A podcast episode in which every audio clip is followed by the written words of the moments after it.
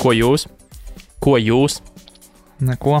Pašo vaļā, ne? Labinieks. Labinieks. Nu tad aiziet. Čau visiem! Šis būs tas Sveiki. parunājamais līdzi. Papētīs dziļāk. Papētīs dziļāk šodien. Sen nav būts pēt, pētāmajā režīmā. Nu, ko esat izpētījuši? Es neko. Nu, Viss kaut ko. Nu, nu, davai.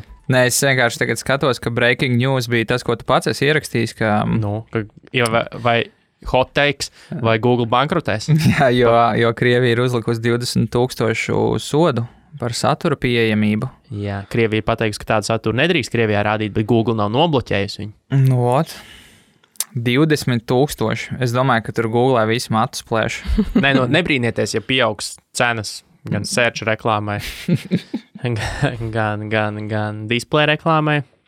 Tos īstenībā mēs, šis ir, šis ir labs skaidrojums. Tagad varēs izmantot klientiem, teikt, aģentūras, nu, piedodiet, kāpēc sūtīja kampaņu. Nu, Google. tur sanāca ar Google, Google ar Krieviju sanāca diezgan liels skandāls. Boikot, boikotējam. Bet nebija tā, ka to sodu vēl uzlika tur no sērijas kaut kādā, nezinu, Jekaterinburgas uh. Apgabalā? Jā, jā. Jauka. vietējais, vietējais warlords uzlika. Tā kā, Kad, katru dienu sekretārē prasa, nu, viņi jau samaksāja. nu, uzra, uzrakstu šo e-pastu vienreiz. Kas ir? Uzzvanimoši. tā kā jā. Tas, Nu, tas, ir, tas ir breaking. Tas ir svarīgi. Jā, bet uh, nu, es esmu izpētījusi uh, pāris tādas uh, nopietnākas lietas, bet mēs varbūt ar to varētu nesākt, jo tas būs beigas smagais. Aizbiedēsim visus klausītājus, ka es to parasti izdaru. Mm, nu, labi. Tad uh, es nezinu, ar ko mēs sāksim. Mēs varētu sākt ar. Uh, nu, tas nav arī viegls temats, bet uh, vismaz ļoti lokāli aktuāls. Un pat, pat arī tiem, kas, uh, kas skatās uz mm, ne tikai mārketingu, bet arī uz kaut kādām biznesa un ekonomikas uh, indikācijām. Uh, pēc jaunākiem datiem no Latvijas bankas, ja nemaldos, uh, mēs varam redzēt, ko. Ja mēs, tā kā, es atceros, mēs kaut kādus pāris podkāstus apakaļ runājam par to, kāda būs uh, ietekme uz internetu pārdošanu Covidam. Tad tas, Jā. ko tagad var redzēt, ir, um, ka jūlijā bija pret, uh, es atvainojos, jūnijā bija 7% kritums pret māju, respektīvi tajā mirklī, kad mēs varējām sākt iet uz veikaliem, tas uh, pīķis, kas varbūt bija izveidojies Covid laikā, viņš tiešām tā arī nokrita. Uh, bet tajā pašā laikā jāsaka, ka kopējais e-komercijas apjoms Latvijā ir audzis. Jo, ja skatās šī gada jūnija pret pagājušā gada jūniju, tad sakritība, bet tur savukārt ir 7% pieaugums. Tas nozīmē, ka. Ko tas nozīmē? Nezinu. Bija pieaugums, tad bija kritums, bet kopumā Nē, nu bija tas, ko es pieaugums. teicu, kas būs. Nu, ka, ka būs tā kā hype, un tad būs tā kā anti-hype, būs nokritīsies e-komercija, bet viņa būs nu, ar solīti augstāk nekā, nekā bija nu, dabīgā izaugsme, kas jau bija paredzēta. Nu, jā, visticamākais. un tā tālāk. Visticamākais. Bet uh, pie šī tad es uh, varētu varbūt uh, uzreiz arī nedaudz saskaldot sīkāk to savu lielo tēmu, kas ir vārds izplatītais e-komercijas un efektivitātes nākotnes pētījums, no kura dažādi interesanti fakti man te ir izrakstīti ārā. Tad savukārt par ASV runājot, Covid pandēmijas astoņu nedēļu laikā tika sasniegts desmit gadu pieaugums e-komercijas apjomos respektīvi sasniedzot 27% no kopējā mazumtirdzniecības apjoma līdz šinējo 16% vietā. Respektīvi, astoņās nedēļās desmit gadu izrāviens ir bijis štatos. Mm. Tālūk. Bet viņi jau arī nevar, viņi jau nevar nekur aiziet. Nu, viņi, ne, No nu, viņi fiziski var nevar aiziet. Kas? n? Viņi vienkārši nomirst. Tad. Nu, jā, nu, jā, jo citādi citā, viņiem nav variantu. Plus, jau, plus viņiem jau arī viss tā infrastruktūra, man liekas, ir daudz piemērotāka tam visam. Nu, Nu, viņi viss- arī vēsturiski man šķiet bija pieraduši krietni vairāk. Visi Amazon buttons, tas spēr eksistē vēl, bet, nu, vienkārši tāpat kā piemēra. Ā, tās podziņas, kur Jā, viņi jā, varēja. nu, viss, kā- nu, tie sūdi, tu jau vienalga, tur jau bija tas, jau, jau tas bija vienkārši. Mm. Un tad, tev, tad sākās vēl plus vēl panika, mm -hmm. kad vajag visu kaut ko pirkt. Un tad viņi nevis pirka internetā, droši vien tāpēc, ka, nu, ka, ka tā ir ērtāk un tā tālāk, bet vienkārši arī pirka. Vien, to pašu, ko mēs darījām Rimčikos, viņi pirka internetā. Ļoti ir iespējams. Plus pandēmijas laikā vēl aktuālāki kļuva dažādi shoppable risinājumi, kas ir piemēram tāpat iepirkšanās jau sociālajos tīklos, pat taisnot tajā pašā Instagram un Facebook, arī tās iespējas, ko tu saki, nu, tā infrastruktūra kļuva vēl, vēl pieejamāka un loģiski, tieši štatos visi šie risinājumi ir pieejami. À, tas, bet... par ko mēs Latvijā tikai dzirdam, ka kādreiz var būt, nu, tas, protams, ka ja kaut kas tiek izlaists kā jaunums, tad štatos tas ir vispirms. Tur, pagaid, tad, kad es jau aizmirsu sākumu šai, šai ziņai, tur bija arī kategorijas, par ko konkrēts. Nu, par Latviju.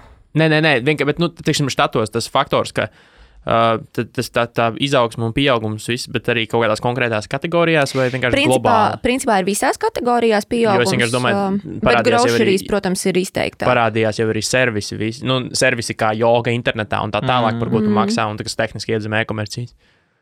Tik smalki nepateikšu, tur bija izdalītas, ja nemaldos, astoņas galvenās produktu kategorijas, kurās visās bija pieaugums. Nu, tās ir tās, kas ir tādas klasiskās, nu, apģērbi, elektronika, pārtikas preces, un, un tajās visās bija pieaugums. Loģiski ļoti izteikts, viņš bija tieši pārtikas precēm.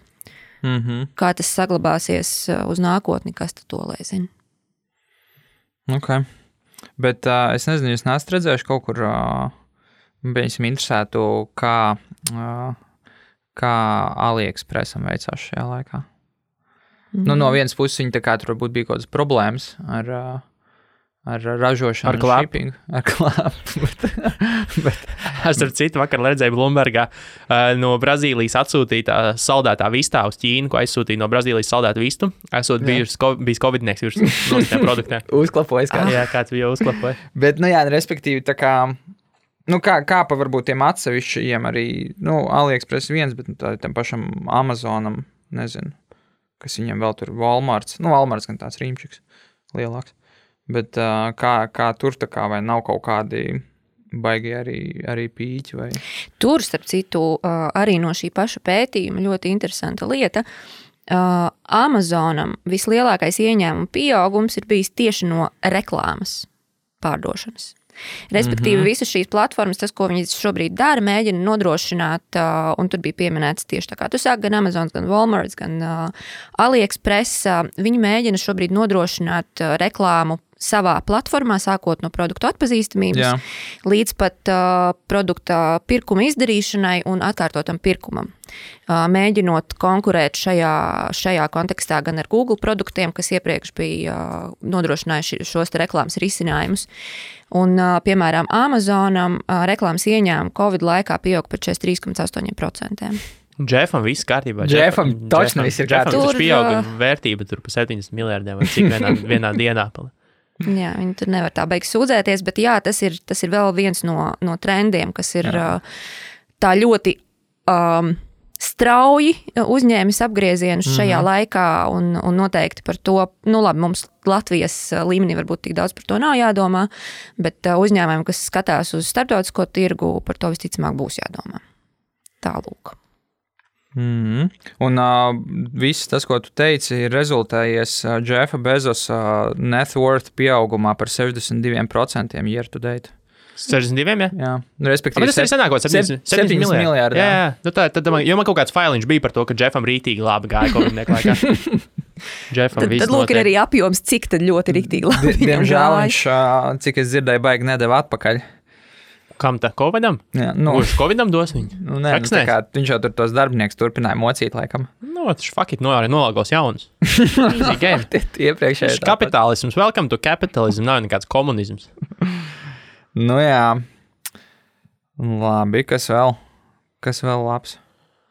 Mm. Nu, tad mums ir tā tēma par uh, Facebook reklāmas uh, boikotu. Ah, jā, par to mēs nu, daļai arī vēl, nu, ka Trumps TikTok, zin kā, Trump, esat lasījuši to stāstu par Trump, Trump un TikTok? Es daļai. dzirdēju tikai virsrakstos, laikam. Nu, kad grib banot. Jā. jā. jā, bet klausieties, tur ir rītīgi labi. Trumps ir vienkārši izdomājis, ka viņš nodarbosies ar reketierismu, mm -hmm. jo viņi, viņš ir izdomājis, ka viņš štatos banos TikToku, ja vien kāda no ASV kompānijām lielajām neplāno viņu iegādāties. Nu, to tieši to, tā reģiona subsidiārija. Mm -hmm. Nevis visu TikTok, TikTok bet, bet tikai nu, to reģionu. Respektīvi, piemēram, Microsoft izrādīja interesi par to. Yeah. Visu. Un Microsoft un Trumps esot paprasījis, ka, ja Microsoft iegādājas, tad no pirkuma summas kaut kāds procents ir jāmaksā valstī. Mm -hmm. Ju, un tad, nu, Jā. kāpēc? Nu, stāsts ar divām privātajām pusēm. Bet pamatojums, jo bez tā, ka viņš viņu nobloķēs, Jā. nebūtu iespējams viņu iegādāties. Jo tehniski TikToks nepār, TikToks ne, nevar viņu nopirkt vai ne par tādu saprātīgu ciparu. Vai, nu, droši vien, ja solītu visu pasaules naudu, tad viņi pārdotos. Nu jā, šobrīd nu viņi nepārdodas faktiski. jā. Un tad Trumps viņus nobloķēs. Vienīgais veids, kā strādāt, būs atdot, pārdoties kādai kompānijai, un tad no tās kompānijas viņš otrkārt paņems. Nē, nu, tas ir tāds raiderisms nedaudz. Ļoti labi. Nu, protams, varētu jau izlīdzēties ar Instagram rīliem, bet cik es esmu lasījusi atsauksmes un pati mēģinājusi viņus atrast, viņi ir nogrūsti kaut kur uh, Instagram absolūtās dzīvēs. Nav jau nav. Es tieši gribēju prasīt, kas tas ir, jo es visu laiku, nu, kā man rāda kaut kādus video. Nu, tas ir uh, Instagram copy-paste uh, TikTokam. Tā ir viņa versija par to. Tu vari būt pirmais influenceris tajā tīklā. Nē, nē, tur jau, tur jau māja ir sākusi darboties. Ar man jau, ah, Jā. ir tie vidi, ko es redzu. Nu, jā, nu, tas ir tāds. Oh, ak, Dievs, tas ir tāds vēzis. Tas ir nereāls vēzis. Nē, nu, tas ir TikToks. Iedomājies, iedom, iedomājies es, es, vienmēr šitos visus salīdzinu. Iedomājies, tavu māmu tā darīt. Jo viņa jau vairs nav tālu, no, nu, viņa nav tālu no tā vecuma. Iedomājies, man māmu tā darīt. Jā, nu, tās būtu tās sarunas, kas parasti ir ar māmām, kad tu vienā brīdī tur zvani vai raksti un saki, klau, māma, nu, pf, nu ņem ārā. Šis nav ok, vairāk. Tas, tas nav ok. Šis, šis galīgi nav ok. Bet, jā, respektīvi, Instagrams ir uh, uztaisījis savu TikTok kopiju. Ļoti labs taimings viņiem ir bijis to izdarīt, jo, cik es lasu, tad kaut kāda daļa influenceru, kas uh, bija ļoti aktīvi TikTokā, tieši Amerikā, pateicoties Trumpa šiem izteikumiem, ir uh, metušies. uh, Boikotēt? Nu, negluži boikotēt, bet nu, tā TikTok? drošības spilvens jau Ā, taisa un Varbūt Durklis ir pārcēlējis uz Instagram. Jā, A, nu, viņa Klusums ir? Jo tā, Osēns teica, ka Durklis pēdējā laikā TikTokā ļoti kluss ir bijis. Kaut gan Instagramā es jau to sūtu, tur viņam saturs Mm. turpina radīties. Varbūt Durklis ir ieņēmis šo pašu kursu, jo Durklis tomēr ir ļoti ietekmīgs Latvijas TikTokers. viens no ietekmīgākajiem. Un viņš noteikti seko, seko trendiem, ko, ko viņam parāda citi slavenie uh, influenceri. Bet es ar citu redzēju par TikTok runājot arī, arī virsrakstu, ka bija par kaut kas par, um, ka TikToks pagājušā gadā ļoti daudz cilvēkiem, nu, tā kā influenceriem ļāvis nopelnīt uh, diezgan brangas naudas. Es gan nezinu, kā viņi tā kā tur ar uh, collaborations mm. var taisīt vai, vai... Var varējām. Okay. Ka tik viņiem, man liekas, ka tas bija TikToks, kuram tagad bija tās šmuci ar datiem sanākusi arī, ne? Androidos. Kāda Bet, nu, viņiem labi. Kāda viņas starpība? Bet, uh, Labi, atgriežamies pie tēmas īstenībā, kuru mēs vēl gribējām. Labi. Es gribu ātri Pie kuras mēs bijām pirms tam, lai Es gribu- kā neatgriezties. Par Facebook reklāmas boiku. Es uh, vēl rezumējot, vienkārši nu, mēs te runājam par TikToku, un kāds, kāds viņu saprot, kāds viņu nesaprot. Uh, bet es gribētu paskatīties, cik ir TikTok lietotāji Latvijā. Un tā kā man ir pieejami jaunākie dati, Oho, atvēršu. kur dabūja Aivars Avotiņš iedeva? Aivars Avotiņš. Oho, šautauts Aivaram. Ai- Aivis, Aiviks. Bija tāds dīdžers, ne? Aivis. Tā, TikTok useri Latvijā 2020. gads 76,000. Weekly app audience tas ir. Bet uh, kas ir datu ievākšanas periods?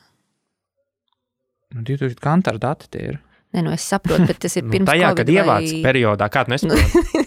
Kāda dādie dati par to Nu, periodu, pagad- kur mērī? Tu domā, ka tā kā TikToks un Covid ir tā kā super straightforward kor korelācija? Jā, par Nu, nu, to jau mēs vienreiz runājām. Ar visu tādā ziņā ir, kor... nu, tā kā Covidam ir ar visu korelāciju, jo viņš Jā. atstāja ietekmi. Diemžēl Covid šo, šogad Nu, korelē. nu, tā kā nevar, tā kā, nu, tur nav jēga baigi spekulēt. Nu, labi. Stāsts vienkārši par to, ka ir 19. gadā ir 15,000 un 20. ir 76. Un, un Durklim ir 22,000. Un es, pieļauju, un es pieļauju, ka tur nav baigi daudz ārzemnieku. Jo, jo, jo jau pat latvieši nesaprot, ko viņš saka dažreiz. Tā kā viņš ir ļoti paņēmis šo auditoriju. Labi, Dig, tu vari tagad turpināt ar savu Facebook. Ar savu Facebook. Nu, tas ir old people thing. O, o, jā. Un jūs te par influenceriem, par tiktokeriem un tā tālāk. Jā, tā tad, um, kā izrādās, es pati biju šo palaidusi garām, bet uh, Amerikā ir aizsākusies kustība Stop Hate for Profit, kas uh, aicina uzņēmumus uh, bloķēt, ne, bet boikotēt uh, Facebook reklāmu. Ko virknē um, lielu kompāniju, tādu kā North Face, Patagonija, um, PepsiCo, Adidas un tā tālāk un tā joprojām jūlijā arī ir it kā darījuši. Bet nu, tas ir ļoti diskutabls jautājums, cik es palasīju par to, cik ļoti pirmkārt viņi to tiešām ir darījuši. Jo uh, vieni saka ļoti skaļi, ka viņi boikotēs Facebook reklāmu, mm -hmm. bet tāpat laikā turpina reklamēties Instagram un Audience networkā. Ko, bet tas Jā, bet mēs taču boikotējam un, un iestājāmies par, kā, pret uh, hate speech un visām pārējām mm -hmm. lietām. Tad citi savukārt uh, to dara tikai Amerikā. Mm -hmm. Citas kompānijas, jo tas taču attiecās tikai uz Ameriku, un tad, uh, tā kā Eiropa yeah. nē, tas nekas, kam aciņš ir viens. Bet, uh, nu, jā, šāda kustība ir aizsākusies. Uh, Marks droši vien saķēra galvu, sēž mājās, ai, ai, ai, ai, ai. ai. Ko ai, ai, ai, aka, akal man quarterly earning augs. Ma, mamma mia! Bet uh, tad nu, mēs varam droši vien parunāt uh, mazliet sīkāk par uh, vēl kaut kādiem aspektiem, ko citi saka par to, cik mm. patiesībā nopietni tas jā. ir. Nu, jā, es biju par šo dzirdējis. Es primāri par to biju dzirdējis uh, pat no Latvijas izējot, jo nu, arī Latvijā ir loģiski šī, šī, šīs lielās kompānijas, uh, internacionālās, kuras um, bija apturējušas savas uh, Facebook aktivitātes Nu, es tur nezinu, nemācīšu tik smalki teikt, vai viņi visu, visu apturēja vai atstāja Instagram un pateica, ka tas nav Facebook. Uh, bet jā, pēc tam es sāku skatīties, kas tur, kas tur īsti notiek. Nu, tā kustība ir. Nu, viņi jau ir kaut kas līdzīgs bijis ik, ik pa laikam. Tas pats Procter Gamble kaut ko līdzīgu vienmēr ir mēģinājuši darīt un teikt, jā, jā. ka re, kur nu, tur viena vai cita problēma ar Facebook, mēs viņu neinvestēsim. Mm. Tiem gan baigi ilgi, man liekas, nav izdevies. Ne? Kaut nu, gan es nezinu, pa, man liekas, var... viņi pa pāris mēnešiem to uzsāk ar kaut kādu karogu un tad atkal nu, kā, nu, aiziet pašplūsmā. Mm -hmm. uh, bet. Um, Uh, nu jā, un tur tas, ko tu saki, tās kompānijas, kas tur ir iesaistījušās, ir daudz un dažādas. Uh, Tā reāli īstenībā nu, ir gan, gan arī ārzemju avoti, gan arī, arī, arī ziņas no, no Latvijas Facebook pārstāvjiem. Nu, Idejas, ir īpaši varbūt cilvēkiem, ja strādā tur lielās tīkla aģentūrās, liekas, nu jā, nu mēs jau ar saviem klientiem tagad Facebookam lielo naudu nopelnām. Kāpēc viņi tagad ietekmēs? Jā, kāpēc, kāpēc, ne, nu, kāpēc neviens nekrīt ceļos mūsu priekšā? Pa lielam jau ir tā, ka Facebookam lielākais ēda reviņu ir nu, no visiem vidēji mazajiem biznesiem, plus vēl nu, milzīgi, milzīgi pīrāga daļa ir no biznesiem, kas nekad nenonāk pie aģentūrām. Mm. Influenceriem, kas paši savus profilus sponsorē. Kaut vai. Jo, jo īstenībā, ne, nu kā, īstenībā jau smieklīgi, smieklīgi, bet paskatieties, cik mēs ikdienā redzam cilvēkus, kas ir uzlikuši 5 eiro uz savu, mm. uz savu profilu mm. būstiņu, un cik miljonu cilvēku tādu ir pasaulē, kas tā ir izdarījuši. Tieši tā, jo, nu, teiksim, te no. No, tas gan bija nu, vied, nu, ne viedoklis, bet nu, izpētīts, ja nemaldos, tieši US tirgu. Bet es domāju, nu, tas, tas skats ir plus mīnus vienāds visur, ka nu, viņi saka, ka 6% tikai ir major brands.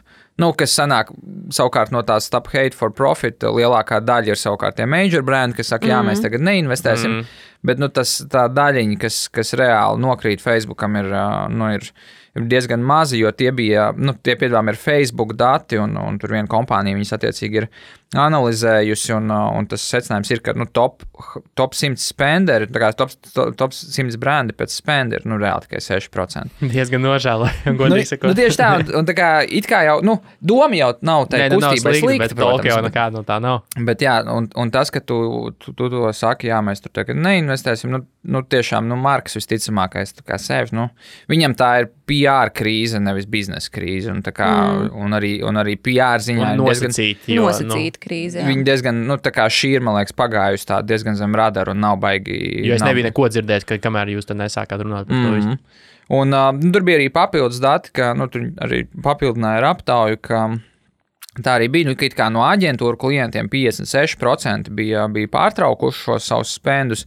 40 savukārt turpināja, un tie atlikušie 4 vēl tur nevarēja saprast. Uh, skaidrs ir tas, ka tās nu, demandi, kas tur ir uh, pieprasīti nu, par, par, par gan saturu kaut kādām uh, ne, nu, ierobežošanu, bet nu, kā, caurskatīšanu skaidrāk un tādām lietām pārsvarā nekas no tā nav izdarīts.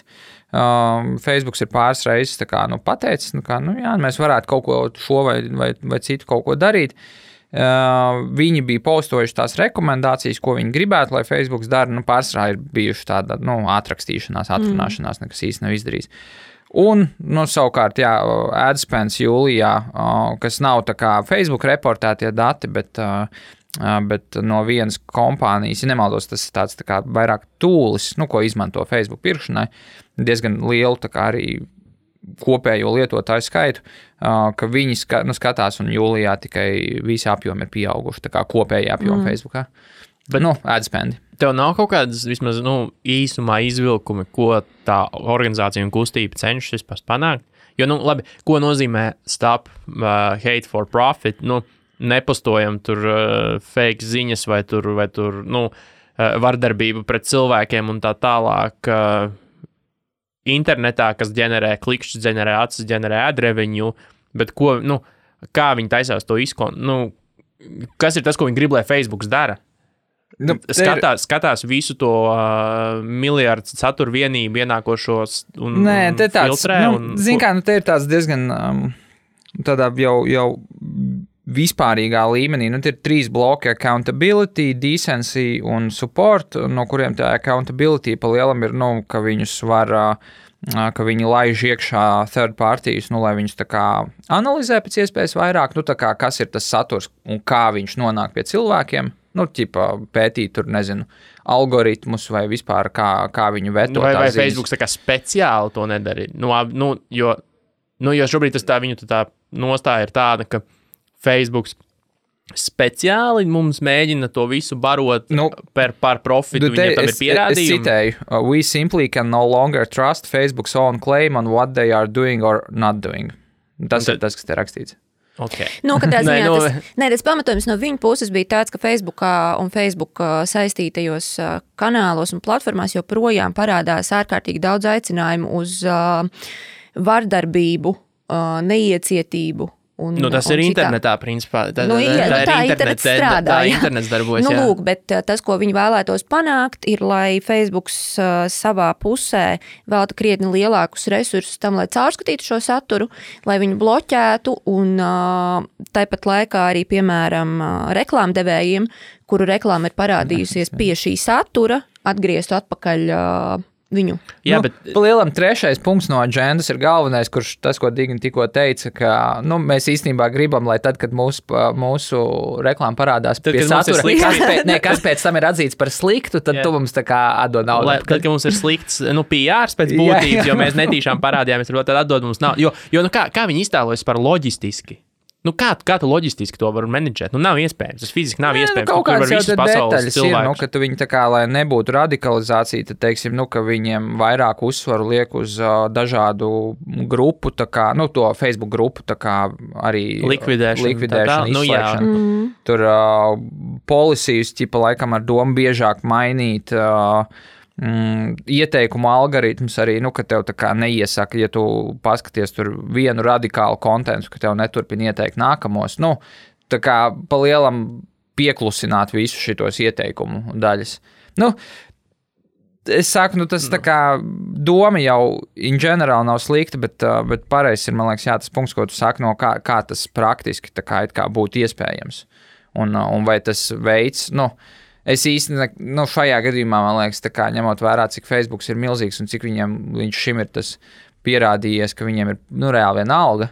Tad nu, tādi boikoti, nu, cik daudz viņi palīdz, ja tas nepievērš nu, palielam likumdevēju uzmanību.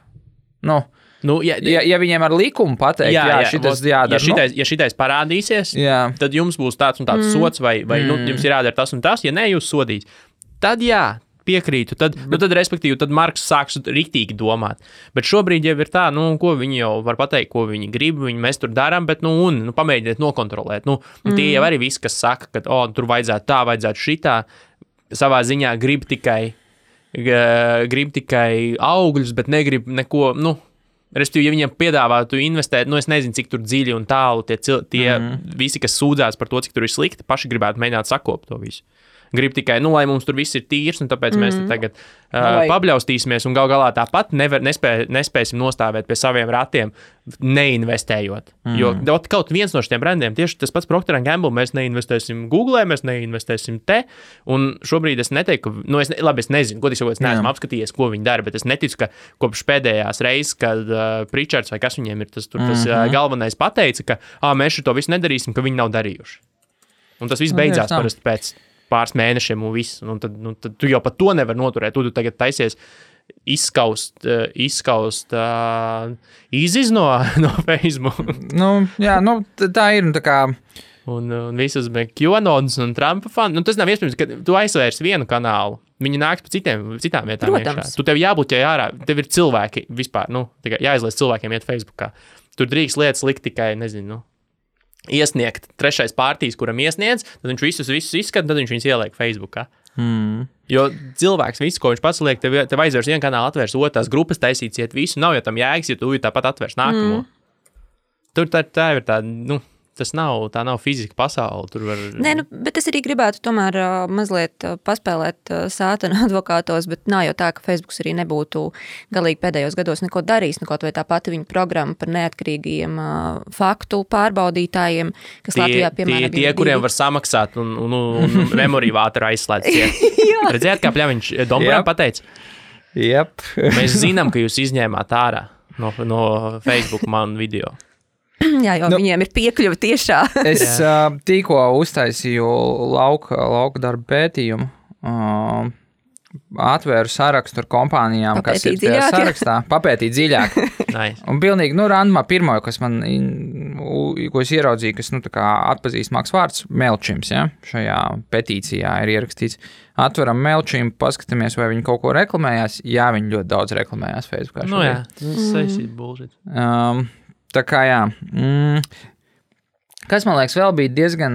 Nu, no tā visa tāda atziņa, ko, ko, ko laikam nu, tā ir tāda arī skaudrā realitāte, lai cik, cik ļoti kā, nu, tu kā biznesa owners varētu gribēt aizstāvēt vienu vai citu, uh, citu kaut kādu vērtību, nu, tad uh, tas uh, secinājums, kas nāk arī no šī visā ārā, ir, ka nu, šie small un medium biznesi, mazie vidēji uzņēmumi, uh, viņi, nu, Lielam viņiem ir tā, ka vairumā gadījumā viņi pat nevar pārstāt reklamēties Facebook. No jo, viņu, jā, jo, viņu, jo viņu bizness ir atkarīgs vairāk vai mazāk no kanāla, kas viņiem nes tiešu atdevi, un Facebook tāds vairumā gadījumā var arī būt.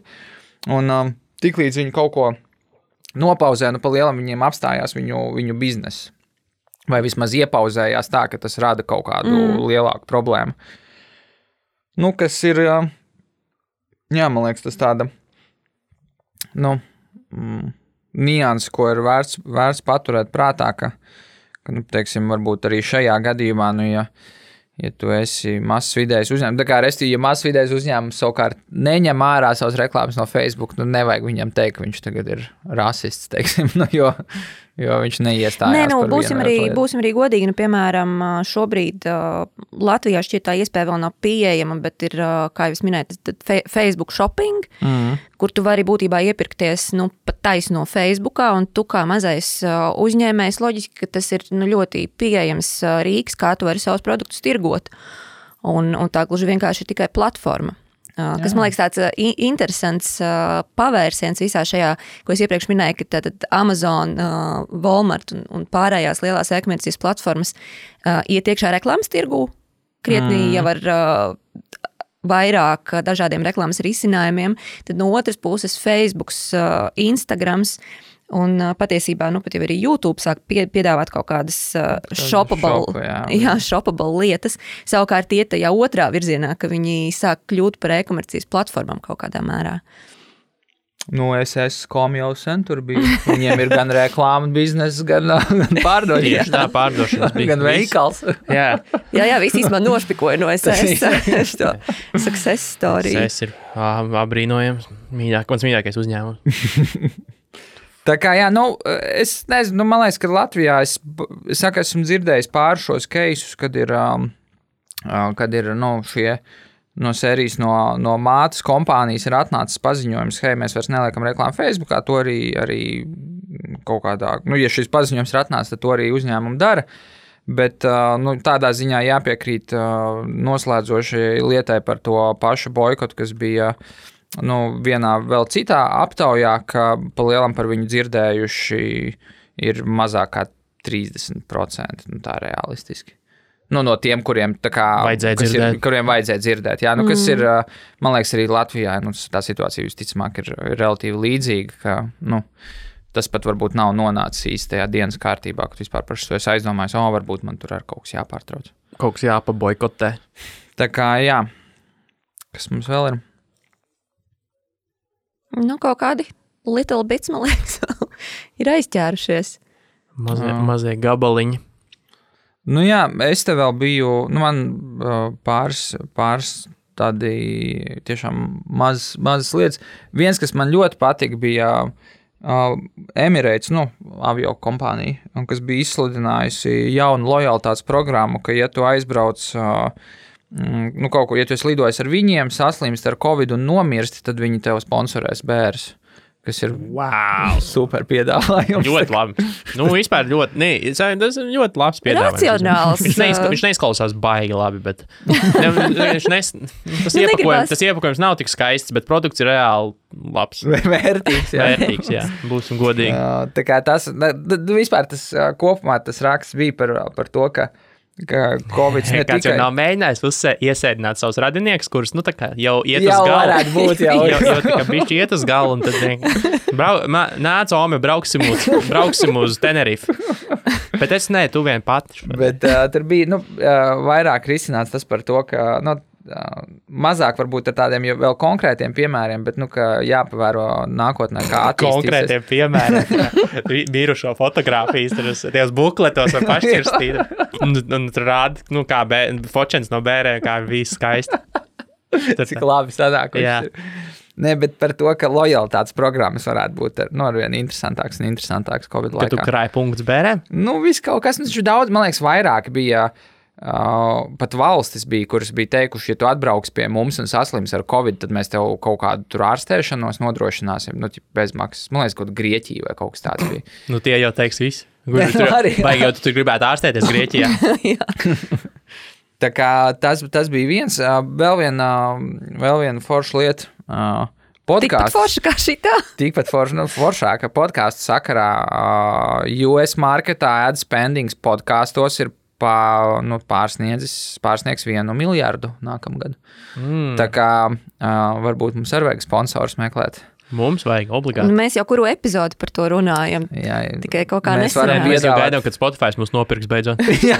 mums nevajag sponsors, mums īstenībā vajag vienu, vienu, Visu vienu pārdošanas darījumu Spotify. Spotify ir viss. Uh, un vēl viena lieta, kas arī vairāk varbūt arī kā, kā jautājums, ir par to, ka nu, kārtējā aptauja, kurā noskaidrots, ka 71% no marketeriem uzskata, ka virtuālie pasākumi turpinās būt gana uh, nu, interesanti, nezinu, gana, gana aktīvi arī. arī Ko nozīmē ka, turpinās? Viņi tā nu, tā kā nu, tā intensitāte, ņemot vērā, ka Covid laikā viņu bija vairāk, nu, tas kā, tiks arvien vairāk kā, izmantots kā mārketinga rīks, kā kā pasākumu risināšanas mehānisms un, un, un tam līdzīgi. Nu, tā vismaz 71% no aptaujātajiem uzskata. Uh, nu, Neticu. Jau, nu, es domāju, ka nu, kaut kādā mērā jau tā būs. Vienkārši, nav atkal tas, ka nu, ir tāds tā kā. Nu, Pārprodukcija, nu, bija jau bija tajā pandēmijas laikā. Tad, nu, tā kā, nu, bija jau apnicis tie, mm. tie, tie pasākumi. Visi rīko par vienu un to pašu tēmatu, un tā kā, nu, Tā kā restīvi vienas kategorijas uzņēmumu taisa palielināt vienu to pašu pasākumu visu laiku. Nu šobrīd ir krietni pieklusis īstenībā. Nu šobrīd ir pieklusis, bet nu labi, ir arī, jebkurā gadījumā ir vasara, vasarā, Nē. jebkurā gadījumā tie pasākumi ir mazāk. Uh, bet uh, nu, es domāju, ka, ka viņi būs, uh, nebrīnīšos, ja tas kā, kaut kādā mērā, nu, teiksim, tā piču prezentācijās parādīsies kā, kā lieta, ko varbūt mūsu stratēģijā vajag virtuālu eventus tagad. Mm -hmm. Nu, jo, jo rekur mums bija pierādījums, tas strādāja. Un, un tāpēc mums tas ir jāturpina arī turpmāk, zemākas izmaksas nekā tur nākamā, nākamā gada stratēģija. Laboratorijā izstrādāsim vīrusu, Un mums jau būs gatava infrastruktūra uh, virtuālajiem eventiem. Tad kad, tad, kad būs pandēmija, mēs izraisīsim pandēmiju. Mums ir ļoti, mēs būsim gatavi nenormāli to Bet, monetizēt. Ņemot vērā, ka, teiksim, nu, tu esi pasūtījis to live streaming. Uh, kastīti no AliExpress, tev viņa aizkavējās, un tad tev, nu, sanāk bija viņa problēmas. Un tad, tad tas vīrus ir jā, vēlāk, tas vīrus jau, jau ir. nu, vīrus, ne vīrus jau notiek, un tev tāds aipaļīns mums ir jāpārliek. Nav, nav vēl pults. Liekam apakaļ, liekam apakaļ. Zombi, zombijas dzen apakaļ aplokā. Aizēja ādri, mārketinga asistents, tur skrien, projektu, asistents, projektu vadītājs, zom, zombijas ķēdē pie radiatora atpakaļ. Bet, nu nē, nu kā, man liekas, ka kā jau ar visu, ja tu viņu izmanto loģiski, foršu un ne par daudz, tad uh, gan jau var, varēs izdomāt arī foršas lietas. Plus, man liekas, ka jā, nu, kā, tas vien, ka būs šo, šī notikuma iespējā arī vietējā tirgu tehnikas un zināšanu pieejamība lielāka, kāpēc ne? Mm -hmm. Un galu beigās droši vien paliks tiešām uh, kvalitatīvs uh, saturs. Nevis, nu, nevis visi, kas uh, var un grib un, uh, nu, un neprot. Paniski, paniski vajag, jā, tā kā. Bet uh, savukārt runājot par uh, paniskiem lēmumiem, tad no šī paša manis iepriekš jau pieminētā lielā pētījuma viens no punktiem, ko uh, pētnieki uzsver, ir tas, ka šie shoppable mediju formāti un uh, e-komercijas uzplaukums novedīs pie vēl lielāka shorttermisma, par ko mēs jau esam runājuši arī, arī iepriekšējās epizodēs, mm -hmm. bet nu, tas uh, visticamāk būs ļoti liels burbulis, jo, piemēram, Ebiquity um, aptaujāja vai lielu apjomu ar dažādiem zīmoliem pasaules valstīs vairākās. Un 62% uzņēmumi norāda, ka viņi samazinās reklāmas investīcijas zīmola reklāmā. Savukārt 32% grasās palielināt e-komercijas investīcijas. Un, tas pilnīgi noteikti ir tāds īstermiņa risinājums, bet tas, tas, ko viņi aizmirst, kā tiek norādīts, ir tas, ka e-komercijas gadījumā cilvēkiem ir pat vēl vairāk iespēju šo mm, zīmolu vai produktu, ja viņi par viņu ir informēti, atrast pašiem. Mm -hmm un ja šis produkts ir, ir labs un pieejams, un ka patiesībā um, vajadzētu pat domāt par to, ka e-komercijas gadījumā tai zīmola reklāmai pat varbūt vajadzētu būt pat vēl lielākā īpatsvarā nekā Jā. klasiskajiem produktiem. Nu, klasiski mums parasti tika piedāvāts dalījums 60 zīmolam, 40 uh, promocijai. Mm -hmm. Tad uh, daži spekulē uz to, ka varbūt pat vajadzētu sliekties 70 pret 30 virzienā. Okay. Nē, nu, bet man liekas, ka bija jau rekurā. Uh varbūt bijuši apnicīgs, bet, manuprāt, tādā ziņā labs piemērs tam, ko tu saki Latvijā about you.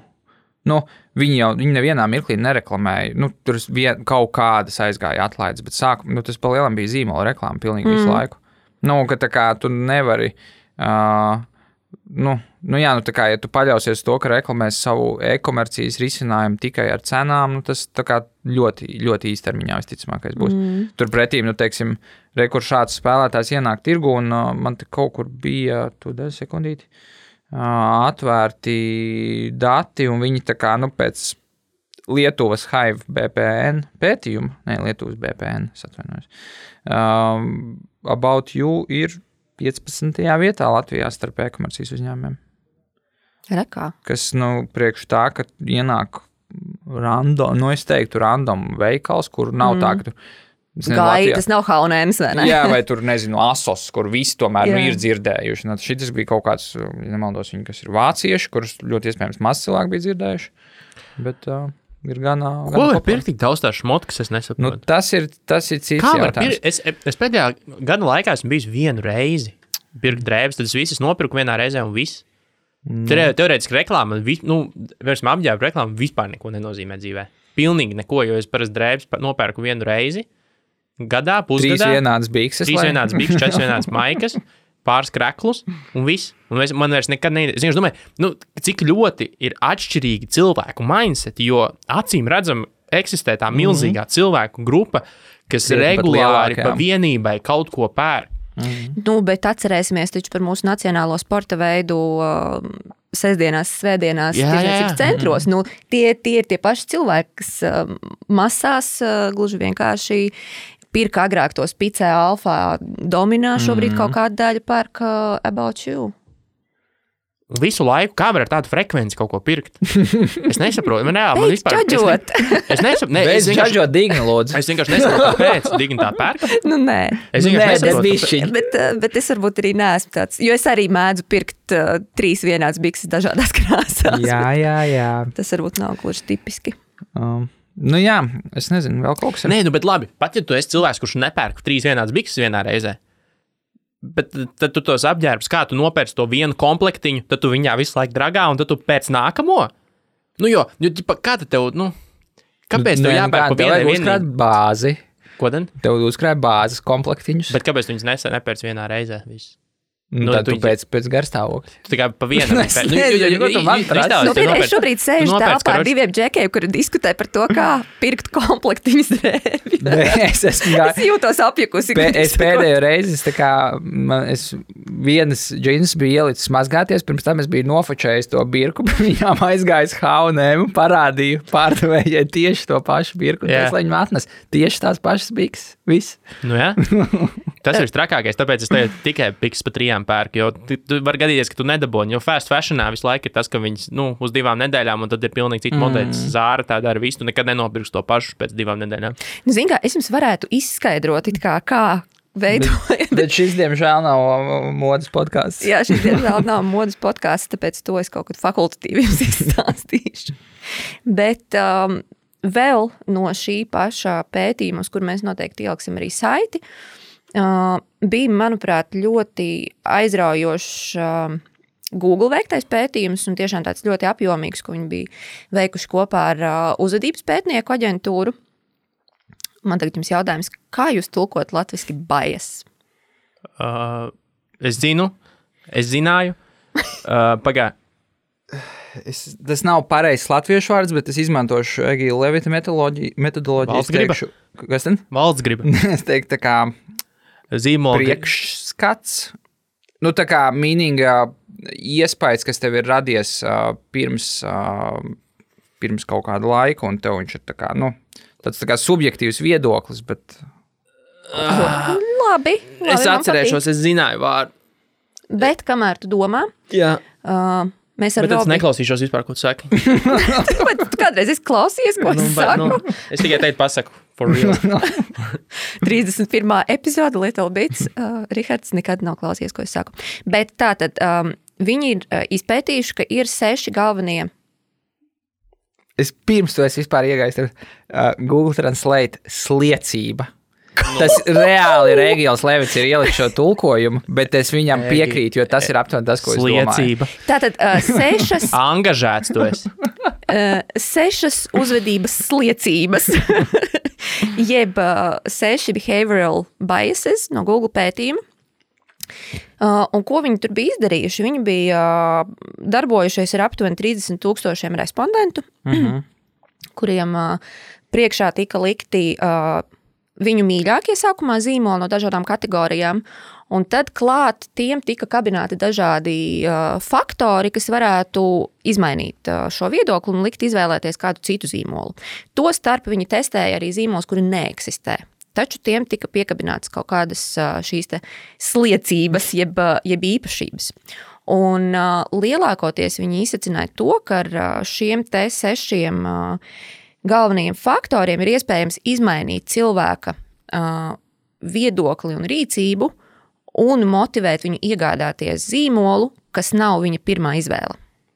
Nu, tad, tad tā. atklāja, lūdzu. Bajas ir arī savā ziņā pārliecības. Jā, arī nu jā. savā ziņā. Nu, Jo, man liekas, ka nu, subjektīvās pārliecības par kaut Pārliecības, jā. es teiktu, aiz, nu, man liekas, ka tas bieži tulkojums varētu būt aizspriedums, bet, Aizspriedums ir, aizspriedums ir. bet, bai, bet viņš neobligāti aizspriedumam ir latviski, viņam ir tāda tā kā negatīva. Nu, ķipa negatīva konotācija. bet tas vienalga ir tā aizspriedums. Jā, bet nu, tā kā Tad tie ir- tie ir pārliecības, tā, slash aizspriedums kaut kur tur pa vidu, ka viņš var būt gan pozitīvs, gan negatīvs kaut kādā izpratnē. Bet labi, Digna atklāja lūdzu Latvijai un uh, iespējams pasaulē sešus veidus, ja es saprotu. Jā, seši, Kā, kā seši var, veidi, jeb kā palielam visi var mainīt? seši aizspriedumi, Mainām pasauli. Mainām pasauli. Hashtag mainām pasauli. Jā, eh, tad pirmais ir eh, kategoriju lo- loģika. Jeb cilvēki fokusējas uz kaut kādiem kritērijiem, kas viņuprāt kategorijas ietveros padara produktu par labāku. Kā piemērs tiek minēts, Cena. cik ir. Nē. Kā piemērs tiek minēts, par šo starp citu būs arī viena inčīga lieta. Piemēram, cik megapikseļi ir kamerai. Mm -hmm. Vai kādi citi uh, aspekti, kas padara produktu labāku vai sliktāku. No ko es kā bet, bet par, parasti jau tā arī ir. Tas arī padara labāk vai sliktāk. Nu, jā, In, jā, bet uh, tas ir diezgan subjektīvi, tāpēc, ka iespējams, ka tev to nemaz nevajag. Nu, tas gan jā. Tā, ir- tāpat cilvēki izvēlās, tāpēc, ka tipa, tur ir vairāk mm. -hmm. megapikseli, lai gan īstenībā viņi varbūt tikai zvana ar to telefonu. Nē, Nu. nē, es, es piekrītu tam, bet nu, praktiski tas arī praktiski ir labāks. Nu, kamera ar vairāk megapikseliem ir ar kameru ar lielāku izšķirtspēju, vai tev vajag visu izšķirt. Tas kā ir, nu, ir tie Hasselblad um, uh, foto, uh, kuri maksā tur 20 stūkus un, un augstā gabalā, bla, bla, bla. Tur viņi varētu nofočēt bildi.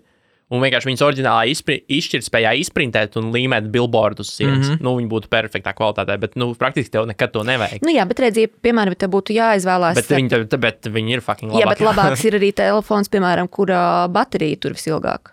Arī. Nu, ir ļoti daudz dažādu te labāks. Kritēriju. Kas, Tas ir, arī tas ir labāks par telefonu, kuram sūdīgāk baterija tur. nu, jā, bet nu, tātad šie te. Pikseli. Bet, pagaidi, restīt, nu, es pareizi saprotu, ka tas nozīmē, ka tu, ja kaut ko gribi panākt savā labā, tev it kā jāskatās ir kategorijas ietvaros uz kaut kādām šīm lietām, kas vienam vai citam var būt svarīgākas vai mazāk Jā. Svarīgas, un tā kā spēlēt uz tām. Nu, piemēram, man ir sūdīga baterija, bet es gribu tos, kuriem patīk fočēt, tad es viņiem saku, jau man tur ir 1000 megapikseli. Okay. Uh, Tas tātad ir pirmais. Mm, otrais ir authority bias, jeb tas, ko saka autoritātes. Nu, tas ir tieši tik vienkārši, kā tas izklausās. Ja cilvēks nav pārliecināts par uh, to, ko tad īsti izvēlēties, viņš uh, sliecas izvēlēties to, ko autoritāte, tas, ko viņš uzskata par autoritāti, uh, izvēlētos viņa vietā. Tas ir visas zopastu reklāmas. Ja? Jā, 9 no 10. Un Deviņi tā viss, no ko Durklis, Durklis zelta aliņu iesaka visiem arī diezgan. Tas bija tie nu tie- komentāri, TikTok, kā tā viens sāk dzert zelta aliņu, tāpēc, ka tu Durkli viņu dzer visu laiku. Ritīgi pretīgs. Uh, tas tā ir, un tas neobligāti tās ir, uh, tie ir eksperti, tikpat labi tās var būt arī slavenības vai kaut kādas citas autoritātes, kas konkrētai cilvēku grupai ir, uh, ir aktuāls. Uh, Trešais ir sociālais apliecinājums, uh, kad uh, cilvēks, tad, ja viņš nav pārliecināts par, līdz galam par savu izvēli, viņš lasa kvantitatīvo uh, informāciju, ko ir atstājuši citi lietotāji. Nu, Vistipiskākais tā tad ir reviews. Ja kādam produktam ir daudz uh, uh, šo reviews un viņi ir labi, tad visticamāk tas cilvēks izvēlēsies tomēr to, kam ir labāks uh, novērtējums nekā to, kam ir sliktāks. A, Kas ir labāk? Uh, Ja man ir produkts ar 4,5 piecām zvaigznītēm no 5 un 300 review, vai ar 4,9 zvaigznītēm, bet 10 review? Atkarīgs no, es teiktu, produktu kategorijas pirmkārt. Cik vispār daudz cilvēki var šo lietu nopirkt? Cik uh, jauns vai vecs ir šis uh, produkts tirgu un daudz Tas ir viens citu. uz pats. Nu, palielināt viens uz pats. Tas piepūšamies matracis. ar. Nu, būs, kā- kaut kas, kam nav inovācija. Kalniņ, būsim godīgi, tie reviews nereprezentē pilnīgi nekā, nu, neatspoguļo vēlreiz- nekādu veidu kvalitātes standartus. Pusi no viņiem ir fake, droši vien, otra puse vienkārši, kad tu pēdējo reizi matrici ieliki review internetā. bet, nu, bet rekords social proof. Bet, uh, bet vēlreiz atgādināšu, ka mēs runājam par aizspriedumiem, jeb šo sliecībām. Pēc, pēc tam citas liecībām runājot, zin, par tiem review mēs kaut kad, kaut kad sen esam runājuši, ka īstenībā jau cilvēki skatās, ejot, eh, nu, internetā un pētot lietas, tepšā Amazonā, visur, skatās jau nevis to, cik ir pozitīvie, bet cik ir negatīvie. Vienmēr mm. es šo biju kaut kur lasījis, ka Amazonā noteicošais ir nevis tas, cik daudz ir piecas zvaigznes, No. bet cik daudz ir viena zvaigzne. Mm -hmm. Un, un cilvēki iet un lasa, kāpēc cilvēki liek vienu zvaigzni, nevis kāpēc liek piecas. Mm. -hmm. Līdz ar to tev ir jāskatās drīzāk tas, nu, tev jāsaka, es kā es sekoju, es sekoju pēc tā, ko saka negatīvie. Jā, Jo kas ir pozitīvs, es jau esmu izdomājis. Nu, es jau zinu, ko es gribu no tās lietas. Nu, nu, plus mīnus. Bet es gribu zināt, kur ir kasjaki, ka, Mm. kāpēc, kāpēc kādam nepatīk. Un es lasu tikai negatīvos vienas zvaigznes reviews, kas ir nu, daudz liederīgāk manā lēmuma pieņemšanā nekā pozitīvos daudzums. tas gan. Jo, ja jau es esmu nonācis līdz review sadaļai, es jau zinu, ka es to lietu gribu palielināt. Nu, jā. Nākamā lieta ir tagad un tūlīt spēks. Jebšu, ja tev būs izvēle starp lietu, kur tu vari saņemt rīt, vai to pašu lietu, kur tu saņem pēc divām nedēļām, tad visticamāk tu izvēlēsies to, kur tu vari saņemt rīt. Jo cilvēkiem patīk lietas dabūt tagad un tūlīt. Jo īpaši, ka ir runa par šņābi. šņābi šeit ļoti aktuāli. Tad uh, piektais ir uh, scarcity bias, jeb kaut kas, kas ir rets un grūti pieejams. Uh, vienmēr mm -hmm. šķiet uh, aizraujošāks uh, un iekārojamāks nekā tas, kas ir brīvi pieejams. Un, uh, pārsvarā trīs formas to de definē. Tad vai nu tas ir laikā ierobežots, vai nu uh, kvalitātes ierobežots, vai vienkārši piekļuve uh, šai precē vai pakalpojumam ir ierobežota. Tas cilvēkiem šķiet pievilcīgāk. Bet tas jau tas ir tik loģiski. Nu, tādā ziņā, nu, Jā, tā, tāpēc tas ir rets. Tāpēc, nu, tā būtība, jo tur tas apgriezies nu, cikls, ka visiem liekas interesants, tāpēc, ka tas ir rets, bet tas ir rets, tāpēc, ka tas visiem šķiet, nu, tas ir, tas ir interesants. Tāpēc tas ir rets. Nu, tāpēc tas ir interesants. nē, nē, nu, un, un tieši tā, bet tā, nu, kā, nu, tie, nu.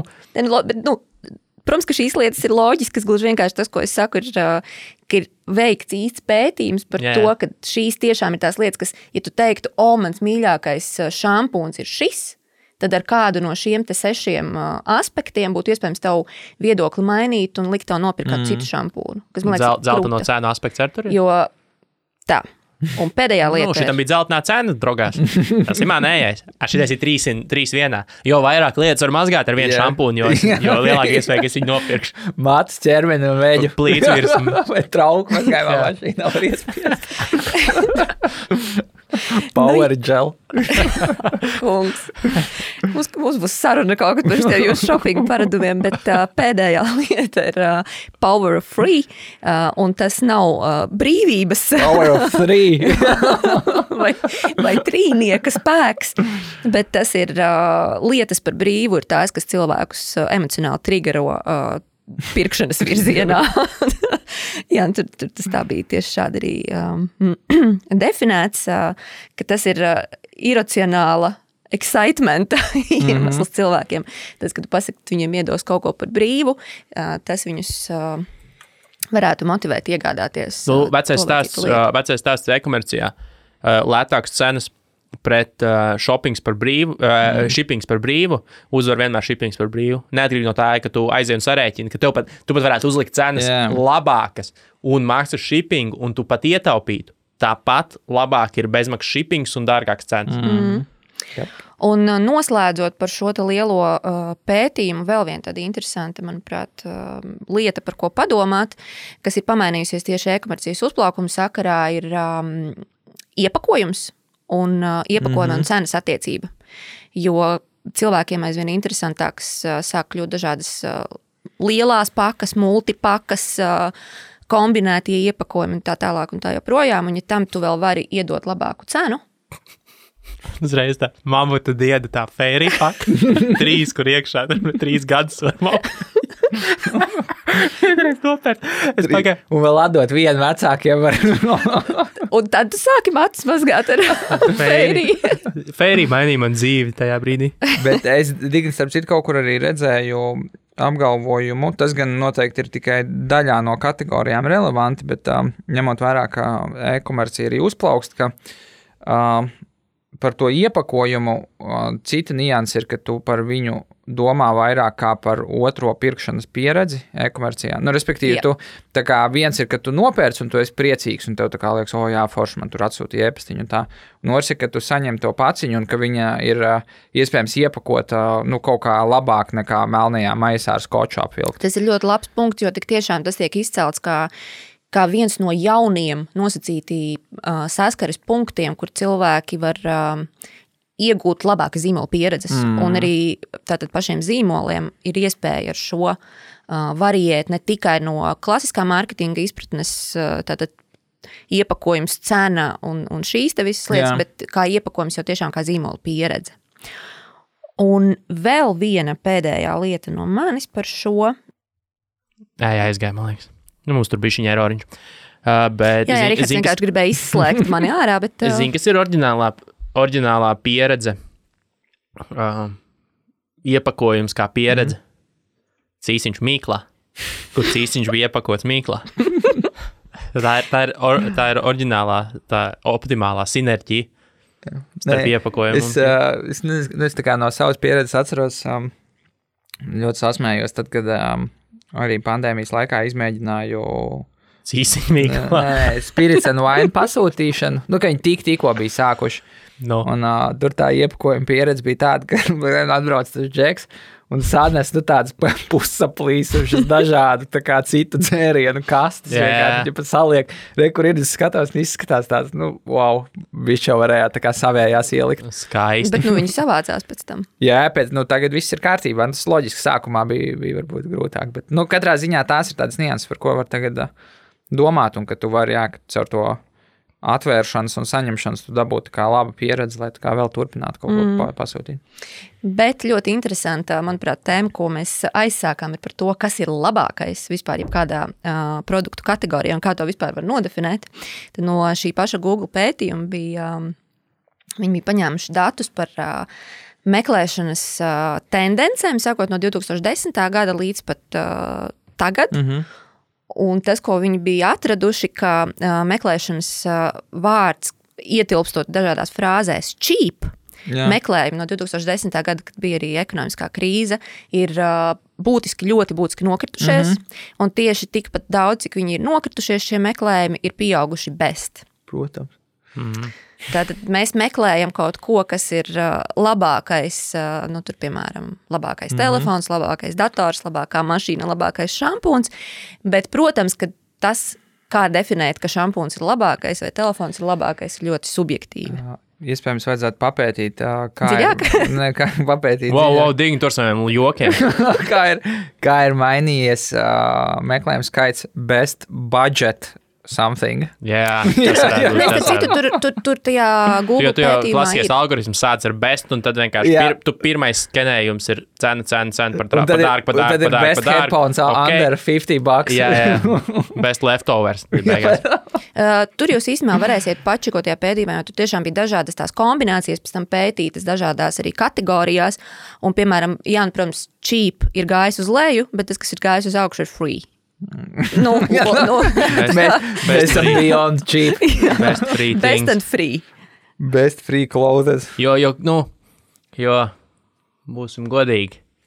Uh, Latvijā, teiksim, pusdienu ē, ēšanas scēnā. Best parasti ir tas, kas ir pa 5 eiro.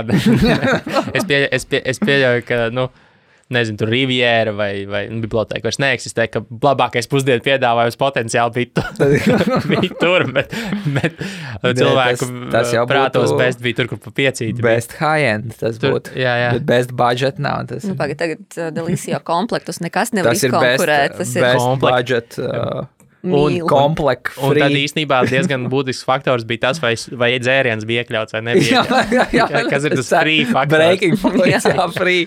free Vai kompatiķi ir cetā vai nē? Ok. Nu, tā. forši. Eh, Es varbūt eh, noslēdzot vēl, es domāju, ka ar šo mēs varētu padalīties, baigi varbūt neapspriežot, bet um, jau manis bišķiņ pieminētais uh, e-komercijas top 100 Latvijā, kas ir pētīts, uh, ko ir pētījuši Lietuvas BPN. Viņi tur liek kopā dažādus datus, tur SimilarWeb, SEMrush, uh, Alex un vēl kaut ko. tad kā Tas kaut kādas savas metodoloģijas svēr, kas, protams, nozīmē, ka nu, tas nav absolūtā patiesība.